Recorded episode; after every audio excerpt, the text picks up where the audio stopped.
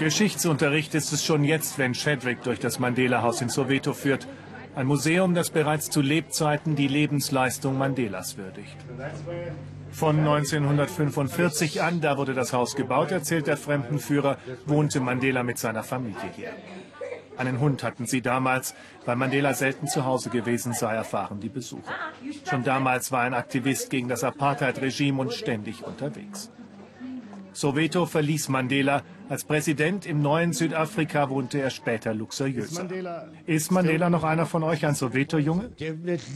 Ganz eindeutig, er ist einer von uns, sagt Chadwick besonders nach seiner Freilassung.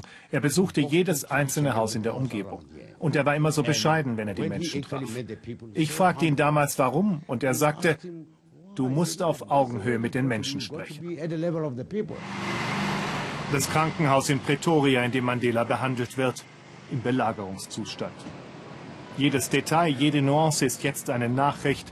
Familienmitglieder betreten das Krankenhaus. Sein Zustand ist kritisch, aber stabil, erfährt die Weltöffentlichkeit vom Sprecher des Präsidenten. Genesungswünsche vor dem Privathaus von Nelson Mandela. Madiba, wie sie ihn ehrfurchtsvoll nennen, ist fast 95 Jahre alt, zu jung zum Sterben.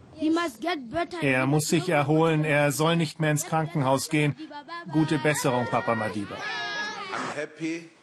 Ich bin glücklich, berichten zu können, dass Madiba seit diesem Morgen besser auf die Behandlung anspricht. Applaus im Parlament. Noch nie war ein Krankenbericht zuvor Gegenstand einer Regierungserklärung des Präsidenten. Mandela, Mandela. Vielleicht zeigt das am besten, welche Bedeutung Nelson Mandela für Südafrika hat. Ikone, der Vater der Nation einiger und auch ein bisschen der Schutzengel für ein ganzes Land und einer, der ausgebeutet wird, denn er ist immer noch wichtig für das eigene Image. Die 1C-Führung zu Besuch im April. Mandela scheint abwesend, die Kamera dreht trotzdem. Image und Ruhm, beides ist mit dem Namen Mandela zu machen und Geld, das zumindest versuchen zwei der Enkelinnen mit einer Reality-Show. Der Kampf ums Erbe hat längst begonnen. Viele wollen ihn auch aus ehrenwerten Gründen nicht gehen lassen.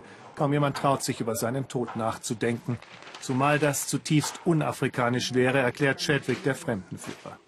Wer über das Sterben eines Lebenden spricht, wünscht seinen Tod herbei. Ein Tabu in Südafrika. Wenn wir wünschen, dass seine Seele heilen möge, dann meinen wir, dass wir ihn gehen lassen müssen. Wir sagen es indirekt, nicht offen.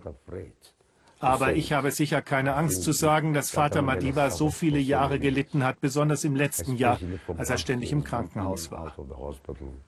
Warum öffnet der Allmächtige nicht seine Tore und lässt ihn eintreten?